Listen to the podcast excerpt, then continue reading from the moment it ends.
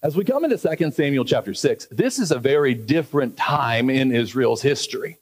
Between then and now, Samuel, the great prophet of God, is dead. He has passed away. And we find that Saul, the one who, the king who had rejected God, and so therefore the king that God had rejected, goes into this battle with the Philistines in the last chapter of 1 Samuel. And Saul, as well as three of his sons, are all killed in this battle. A great loss for the nation of Israel. And that's how 1 Samuel ends. We're skipping a lot of these things because most of the end of 1 Samuel is about Saul's downfall. As he has rejected God, God has rejected him, and we see all of this come to a, a terrible, disastrous conclusion in Saul's life.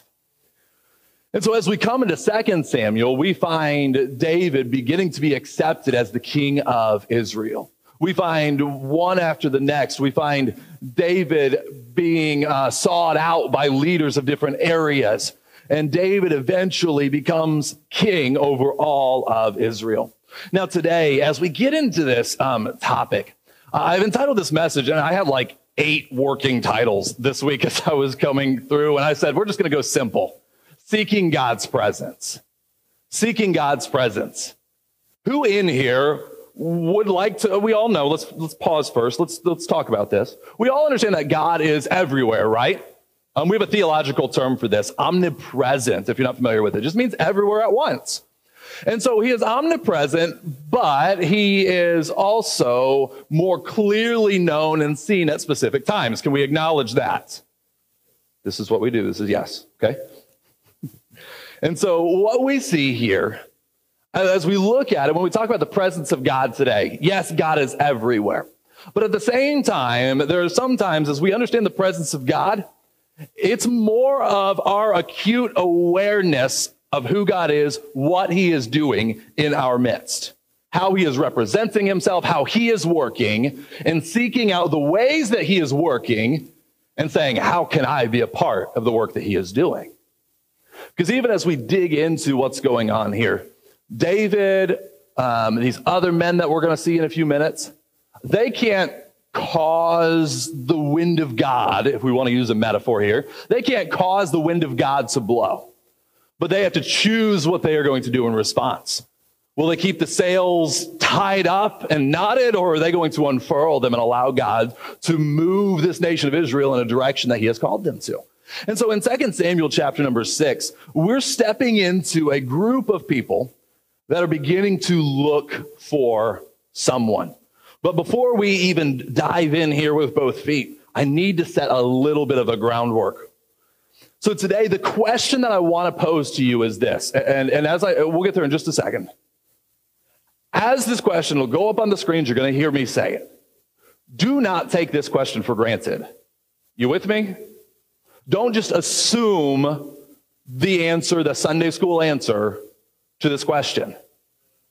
Sit here, reflect, because we're going to find a group of people today, three specific responses to the presence of God, that all of these individuals would have said, Yes, I love the presence of God, but what we find is that the reality is actually most of them don't. And so the question that I want to pose to you this morning is this How do you respond to God's presence? How do you respond to God's presence? As we enter into um, an understanding of what's going on, we have to first kind of rewind to have a history of what the Ark of the Covenant was and is. Because today we're going to be looking at, if you see a, a, heading in your Bible, the Ark brought to Jerusalem is what mine says. Now, this is not talking about Noah's Ark. Okay, that would be quite an undertaking to bring Noah's Ark into the city of Jerusalem. Um, but what we see is there's a place called, or an object called the Ark of the Covenant. The Ark of the Covenant was given by God, the instructions were, and then the people assembled this ark out of a very special kind of wood. They plated it and overlaid it with gold. This box would have been about three and a half feet long, about, about two and a half feet tall and wide. And then on top of this box was an uh, object or a place called the mercy seat. Now, the mercy seat is the place, it was God's throne. This is the place that was representing God's presence with his people. This is the place that the high priest would go in once a year and they would go into the, the Holy of Holies and they would sprinkle the blood of the sacrifice on this mercy seat, representing a sacrifice that is brought in before God on behalf of all of the people. Does that sound somewhat familiar to us as Christians and followers of Jesus? Sacrifice before God on behalf of a sinful group of people. And so what we have is we have this is all kind of unfolding and taking place. And then we see um, for years this is taking place and there's traveling with the Israelites, this Ark of the Covenant. On the top of this Ark, on the mercy seat, there are two cherubim, two angels with their wings stretched out into the front of it. But even on top of this mercy seat, and also don't you love the name mercy seat? Isn't it beautiful? This is not the judgment seat of God. Now, there is a judgment seat that we're not talking about today specifically, but man, when God says, My presence is known among my people, that place is called the mercy seat. And then in that space, whereas often other false gods would have a representation or a likeness or an image that's placed on top there, we find on top of the mercy seat, there's nothing. Uh, there's a conspicuous absence of representation this emptiness on the top of the mercy seat. And so what we find is this place is representing God's presence among his people. But the problem is when we come to 1 Samuel chapter 6, 1 Samuel chapter, you, you stay in 2 Samuel, okay?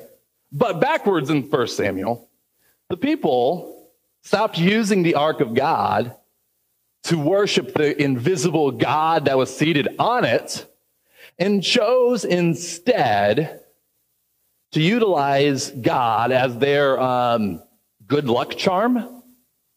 They begin to take the ark of God and they begin to bring it with them into battle.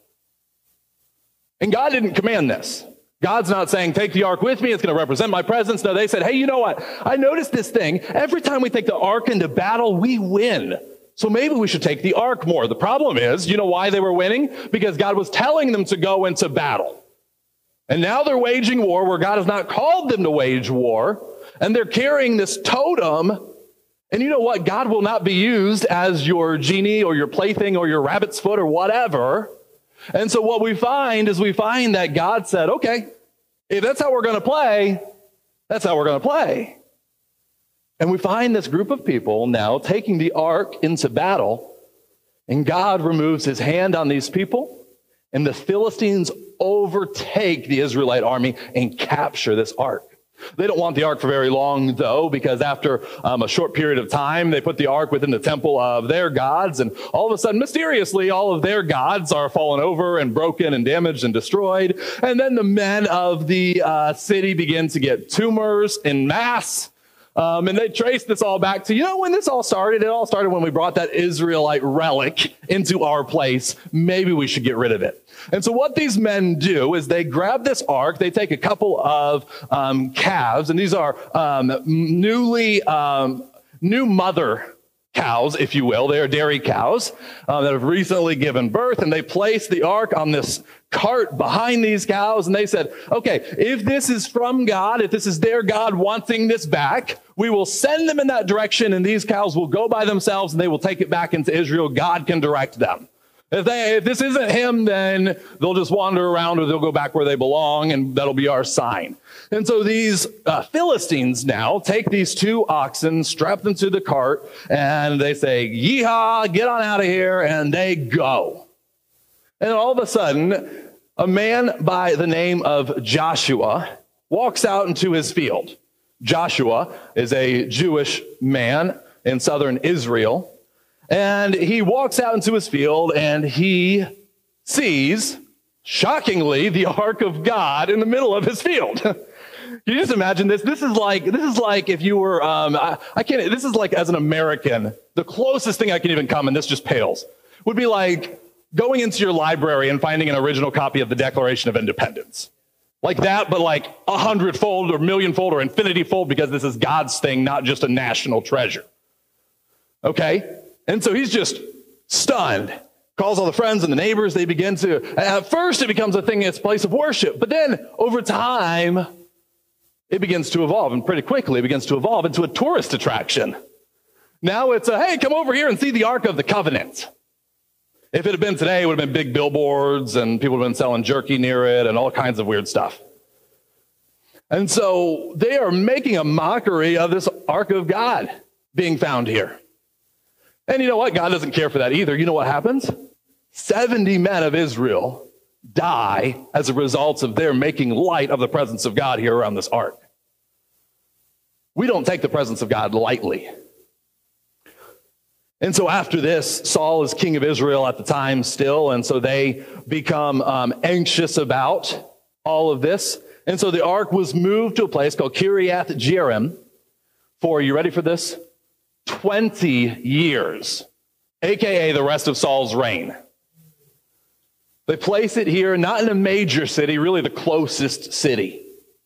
They close it off. It's not in Jerusalem. It is not with the tabernacle. It is not where it belongs. But they put it into the corner. Why? Because the people of Israel decided the presence of God was not worth pursuing. The people of Israel decided the presence of God was not worth pursuing. How do you respond to the presence of God? The presence of God is a fearful thing. It ought to be. And yet it's a comforting thing. It's a thing that as we chase after it, as we pursue it, as we seek it out, there are appropriate responses to it. But the problem is, is that God doesn't play by our rules. And so what we see is that they've now understood very clearly, initiated with the death of these men, that the presence of God changes everything.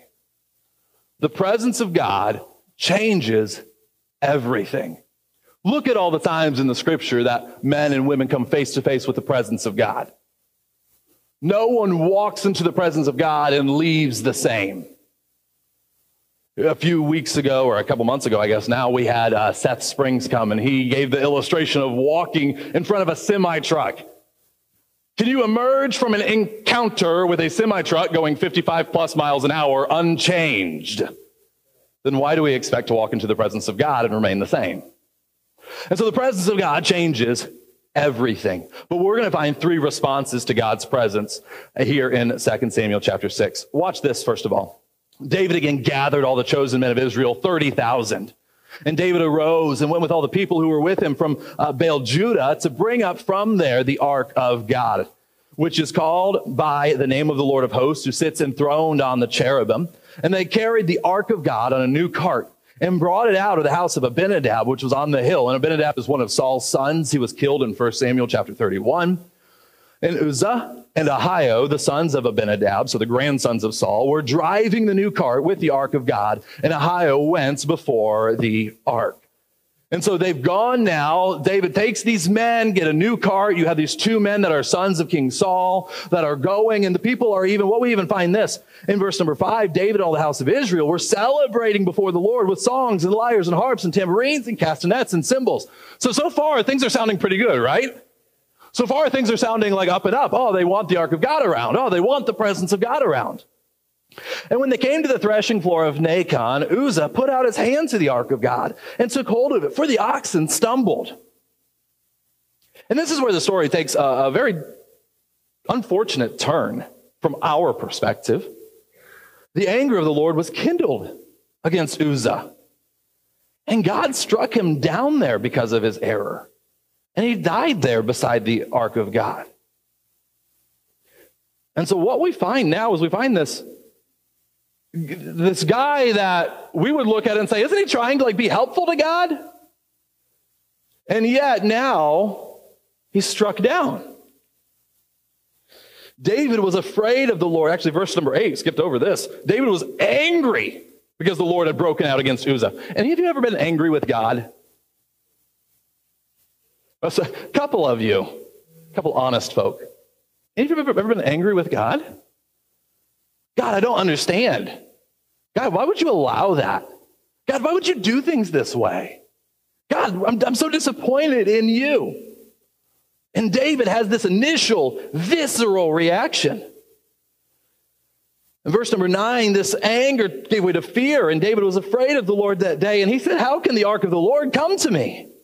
So David was not willing to take the ark of the Lord into the city of David, but David took it aside to the house of Obed Edom, the Gittite. Really fascinating thing that's going on here. A Gittite is someone that's from Gath. A um, little Bible trivia really quickly. Does anyone, can anyone name someone from Gath? Goliath, the Philistine was from Gath. Gath is a Philistine city. And so we find this man, Obed Edom, a Philistine living in Israel, and David takes the ark here. And the ark of the Lord remained in the house of Obed Edom, the Gittite, three months, and the Lord blessed Obed Edom and all his household. So this was a Philistine that apparently worshiped the true God, not a, an unconverted Philistine, a Philistine that had adopted, um, that had followed and worshiped the God of Israel. But what we're really seeing here, let me, let me break this down for you because there's some context needed. At the outset, we look and we say, God, why would you do that to someone who was trying to do good? God, why would you, why would you allow your judgment your wrath? Why would you get angry about people that are trying to help you? Wasn't Uzzah just trying to help? But what we actually find, we have to go all the way back to, and I'm not going to ask you to turn there for sake of time, but we're going to go all the way back to the first five books of the Old Testament, specifically now in the books of Leviticus and Numbers. Because what we actually find is God gives some very clear instructions to the Israelites. He says, as you make this ark, as you build this out, here's how I want you to carry it. He said, number one, you cover it up. The ark of God is not your trophy. He said, before you do anything else, there's, a very, a very specific cloth, in fact. You're going to take this cloth down. It's one of the things hanging within the tabernacle, and you're going to take it down and spread it over the ark. There's going to be a blue cloth that covers it up. And so anytime you or I as an Israelite would have seen the ark of the covenant going with the people, it would have been covered with this blue cloth. The only people that actually saw the ark of the covenant were those priests who were to be taking it out of the Holy of Holies at the right time, and the priests who would go in to offer sacrifices. You and I never are able to see and behold this Ark of the Covenant. He said very specifically, when you move this ark, there are poles that ought to go through the rings that are mounted on this ark. Those poles are to be carried by priests. The priests were from a very specific tribe of Israel, the Levites. And then we see that no one is to touch this ark except the priests, and even then, only through those poles that they're carrying them by. And so he's very specific in all of this. But let's be real.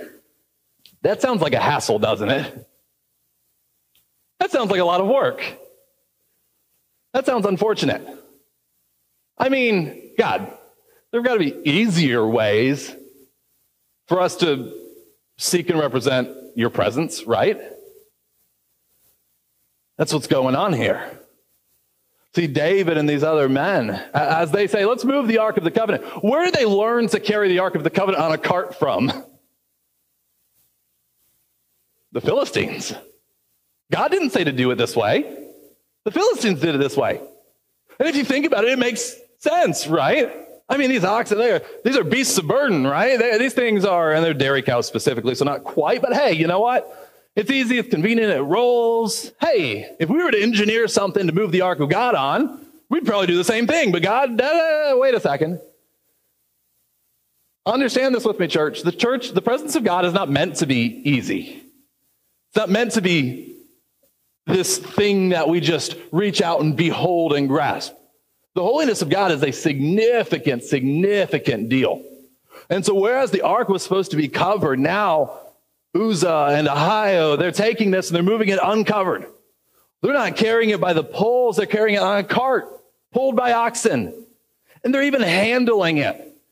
And the fact is, is that even Uzzah, even if they would have done everything else right, Uzzah is not a Levite. You say, Nate, how do you know that? Well, his grandfather was Saul, and we know very clearly that Saul was from the tribe of Benjamin. Saul's not a priest. Uzzah's not a priest. He's not supposed to be doing any of this. And so God has these very clear instructions, and yet they've said, hey, this seems a little bit easier. This seems a little bit more likely to get results. And the fact is, is that oftentimes we have liberty to use our wisdom and our discernment, but here we see a direct command of God that the people said, Hey, I think I have a better idea. Church, we have to be so careful not to let I think become more important than God says. We have to be so careful not to let our own thoughts and opinions and our own ways of doing things become more important than this is what God has done in our midst. And this is what God has said to do. And this is where God is pursuing. And so what we see is that they're looking out and they say, we want God, but they're not willing to actually do the things that necessitates the holiness, the righteousness, the burden that is the presence of God. And so they take the ark to Obed Edom, this Philistine living in Israel, and God blesses him. Watch with me verse number 12. It was told King David, The Lord has blessed the household of Obed Edom and all that belongs to him because of the ark of God. David went and brought up the ark of God from the house of Obed Edom to the city of David with rejoicing. And so he says, We're going to try this again. And it's not overly explicit, but watch some of the things that we see here in verse number 13. When those who bore the ark of the Lord had gone six steps, has something changed? Has something changed? They're not throwing it on a cart like a piece of furniture. They're not treating it like the IKEA sofa that you purchased two months ago and threw in the back of the car and was dented and damp. No, they're treating it with the respect that it deserves. And then what, what happens? They take six steps. So they begin this process and they're like, God, before we even complete this first seven steps here, they sacrifice an ox and a fatted animal. And David danced before the Lord with all his might. And David was wearing a linen uh, ephod. So David and all the house of Israel brought up the ark of the Lord with shouting and with the sound of the horn. And so we find this change now. We find that first time that David and Uzzah and Ahio, as they handle this ark, they behave towards the presence of God pragmatically. But now we find an approach to the presence of God that was joyful. We don't see all of the details, but you know we absolutely see? We absolutely see a desire to conform to what God has said they began to understand what they had done wrong in those months. Don't you think David had thought about that for months? Don't you think David, I mean, this is a few months' time that it's with Obed Edom. And don't you think that he, for these three months, is thinking, how are we going to get the ark of God back? And even as he, who knows how, if he went and studied the scriptures for himself or consulted with uh, priests and Levites or how it went about, but sometime they came in and they made this change. They made this decision and they followed after what God had led them to do. Because you see, one of the beautiful things about David is that David was a humble man. One of the most incredible things about David is that David, every time God confronted him in his sin, we see eventual repentance. We're going to look in a couple weeks and we're going to see some egregious sin of David. And we're even going to see that he doesn't repent very quickly. But when he's confronted by God with it, he says, Okay, God, you don't need to change. I do. And so what we find here is we find that David, immediately what he does in this humility is he sacrifices. He says, God, we're trying to do this in a way that you desire. And then as they continue on, what does he do? He dances. He's joyful.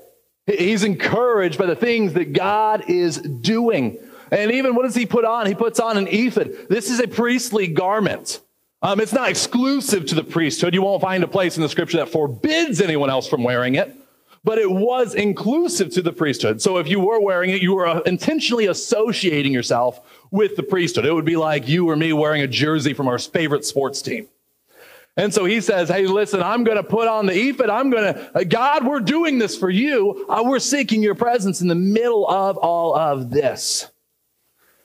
And you see what takes place here is that the return of the ark was not about David. The return of the ark wasn't about David. Couldn't David have just walked in front of them and put the crown on his head and the long flowing kingly robe and the scepter and the white horse and said, Hey, look at me, King David. I am the conquering hero. Couldn't David have done that? Yeah, he absolutely had the resources for it. He had the place to be able to. He had the right to in so many ways.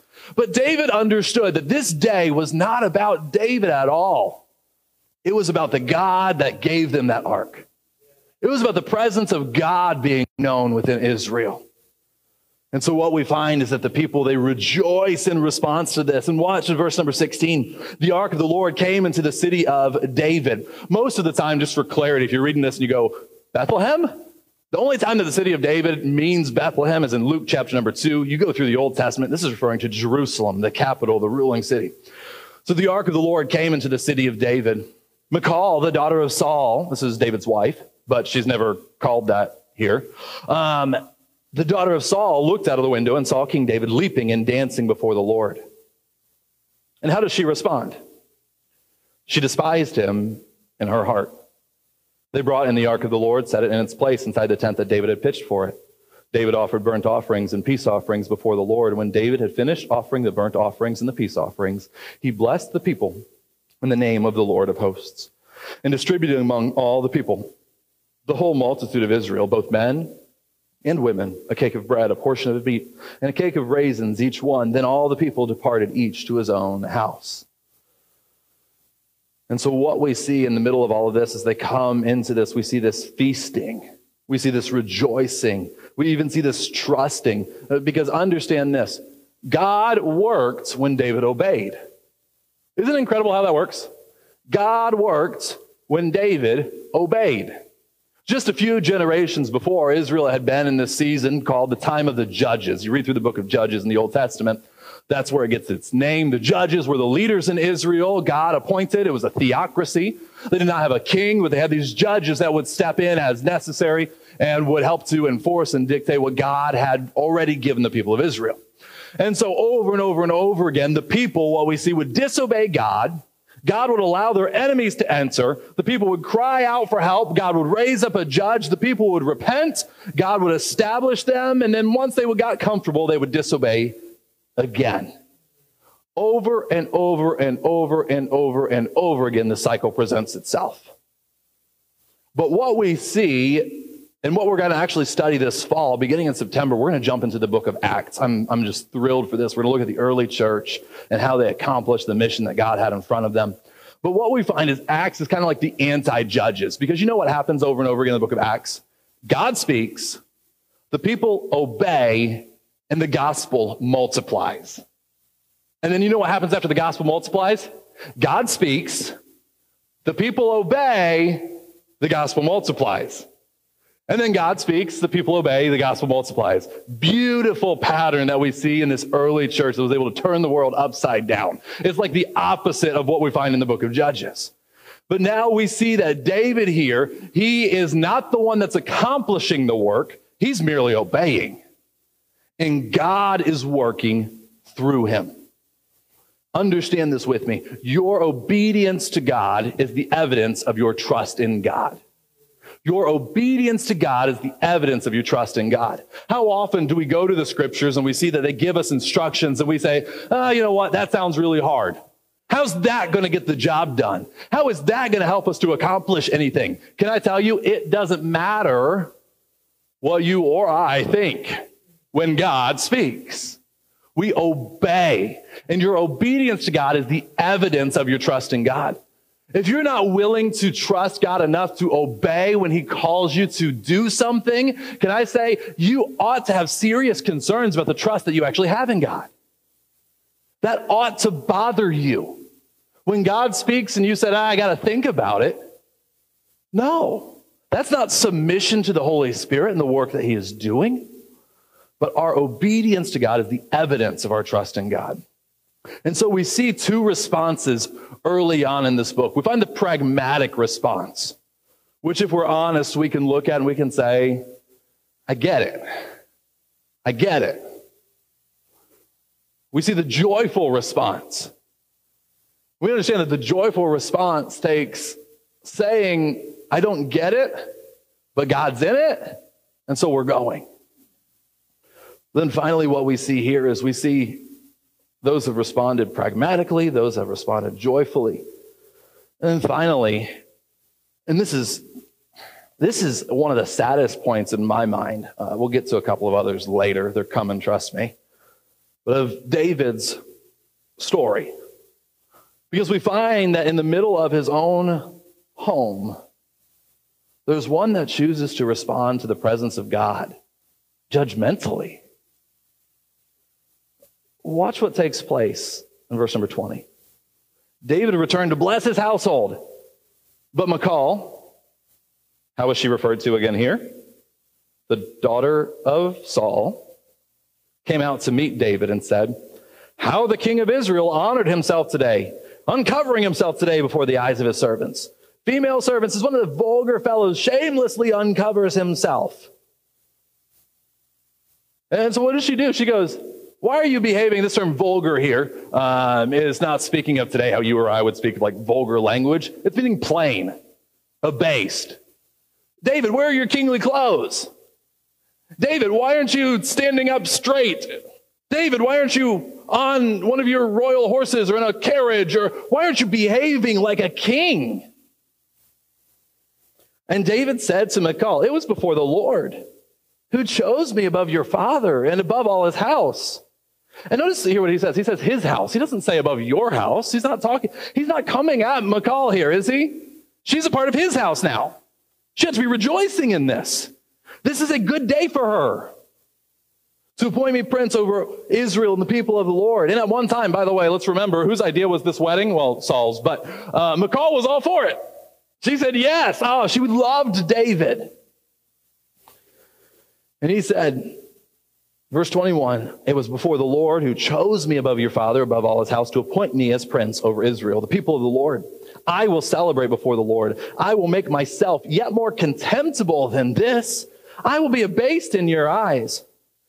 But by the female servants of whom you have spoken, of those people, the abased people, the, the everyman that you have talked about, by them I shall be held in honor. And Michal, once again, watch this, the daughter of Saul, had no child to the day of her death. You see, Michal here at one time had loved David, but some things had changed within her to the point where all of Israel ought to have been rejoicing with what God had done. They ought to be saying, yes, God is accomplishing what he set out to do. Now the ark of God, the presence of God is with his people. There's a king who desires to worship God. What a beautiful day this is. But Michal looks out and says, ah, oh, David's not behaving like a king. David's not doing what he ought to be doing. And we see this bitterness begin to rise up within the heart of Michal. But we understand as we examine this and I think that all of us, as we examine even our own hearts and we can see the seasons of life that we have felt the same way, we understand bitterness often stems from unmet or unrealistic expectations. And here Michal thought David should behave just like Saul. Why? Well, it's what she grew up with, right? This is how a king is supposed to act. That was her dad. My dad Saul was a king. It's how he behaved. But can we remember uh, what was God's view of Saul's behavior? What did God do in Saul's kingdom and kingship? He rejected Saul. And so now Michal says, You ought to behave more like my father. And, and David, what is, how does he respond? He, said, he says this, uh, verse number, again, verse number 21. You ought to behave more like my dad. It was before the Lord who chose me above your father in his house. Why would I do that? She was hurtful towards David as she said these things and makes these accusations. But ultimately, I want you to understand this. Ultimately, I want you to understand this. This is sad within Michal's life. Her behavior was self destructive. Her behavior was self destructive. You see, Michal wanted the presence of God without obedience to God. Michal wanted things done the way that Saul had always done them and results to be different. But that's not how obedience to God works. I read this quote recently. I thought it was just thought provoking. Kevin DeYoung, he's a, pastor, wrote this The man who attempts Christianity on his own So, in our own ways, through our own intelligence, our own understanding, shoots himself in the foot, shoots his children in the leg, and shoots his grandchildren in the heart. And what do we see from Michal?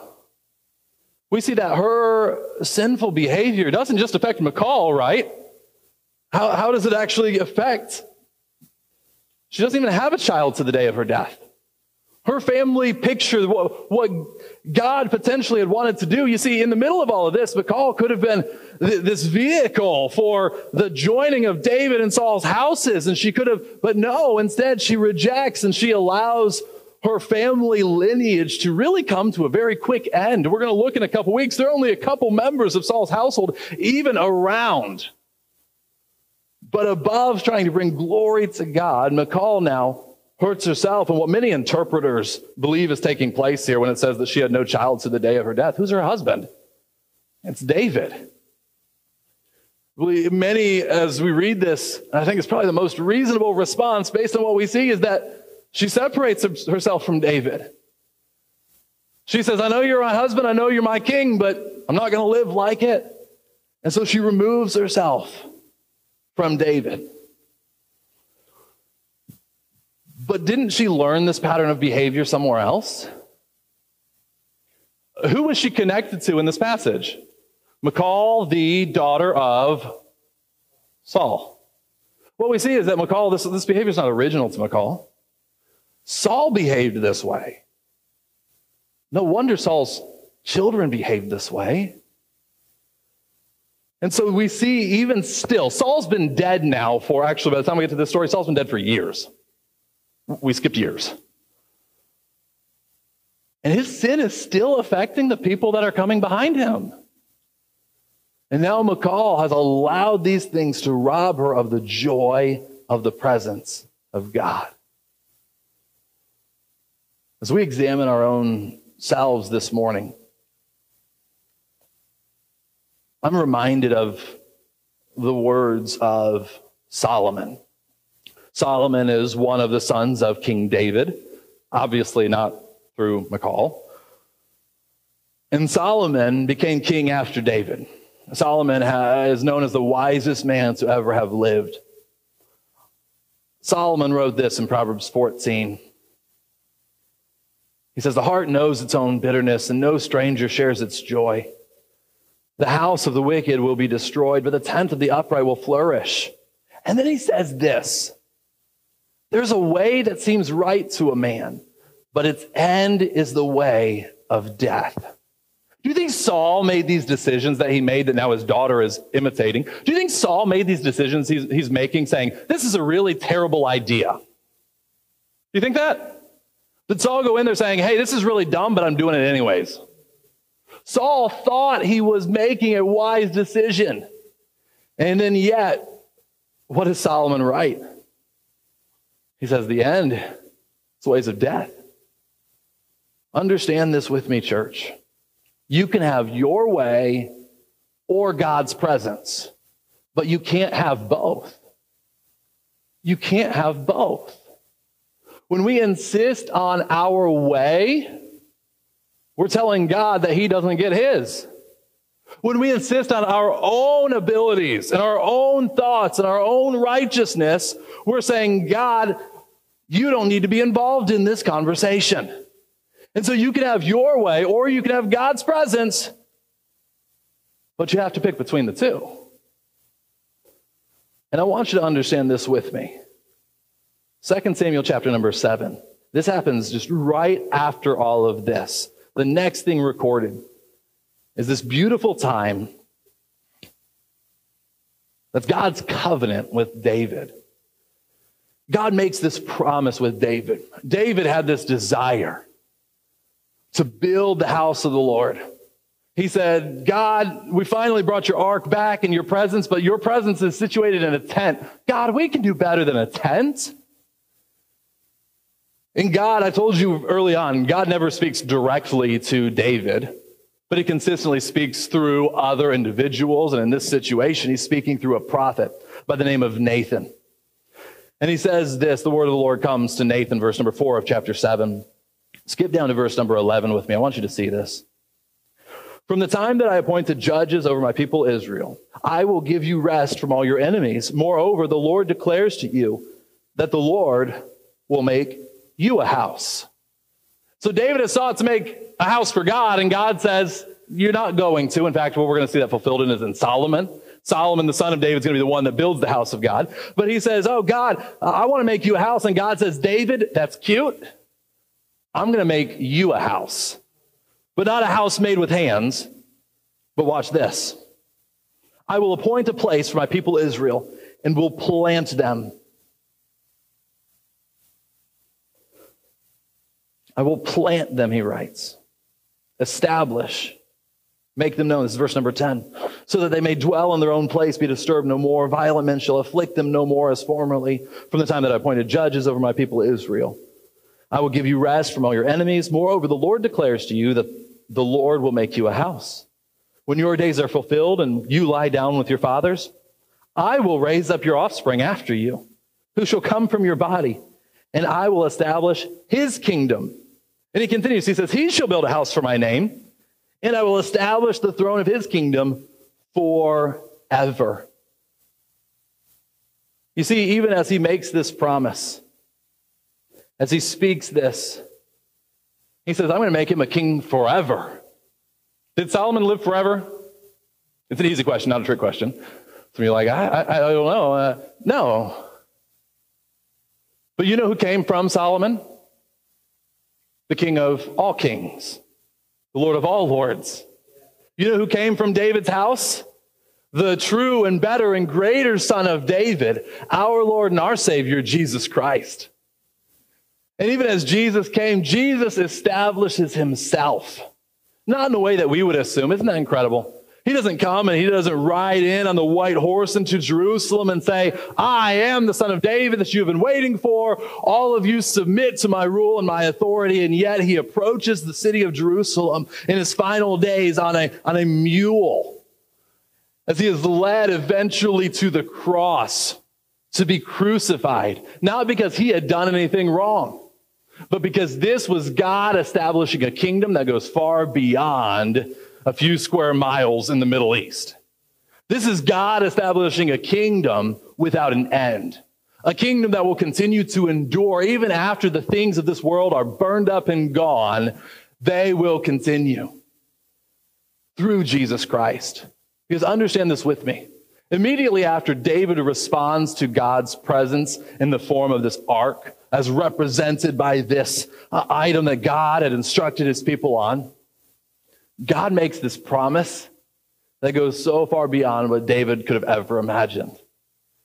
What we see now as David embraces and seeks the presence of God, Jesus is now being promised. Why? How do those connect? Jesus is the greatest expression of God's presence. You want to experience the presence of God? Seek Jesus. We don't just seek experiences or ways of doing things or, or even church services. These are only beneficial as much as they do what? Pull us towards Jesus.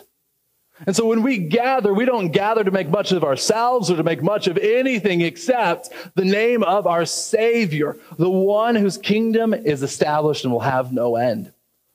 And so I have to ask the same question that we asked at the very beginning today. How do you respond to God's presence? How do you respond to God's presence?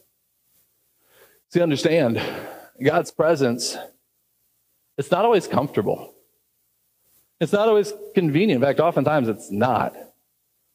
Because God's ways are higher than our ways. His thoughts are above our thoughts. God doesn't lower himself to you and to me or even owe us an explanation. And yet, when God does these things, we are called and we are compelled to seek Him more and more and more and more. We're called to seek God's presence, to pursue, to go after Him. And so, what we find today is we find multiple responses to the presence of God. Unfortunately, two of them are bad responses to the presence of God. But if you're anything like me, we're tempted into the pragmatism. Maybe even tempted to the God, why would you do that?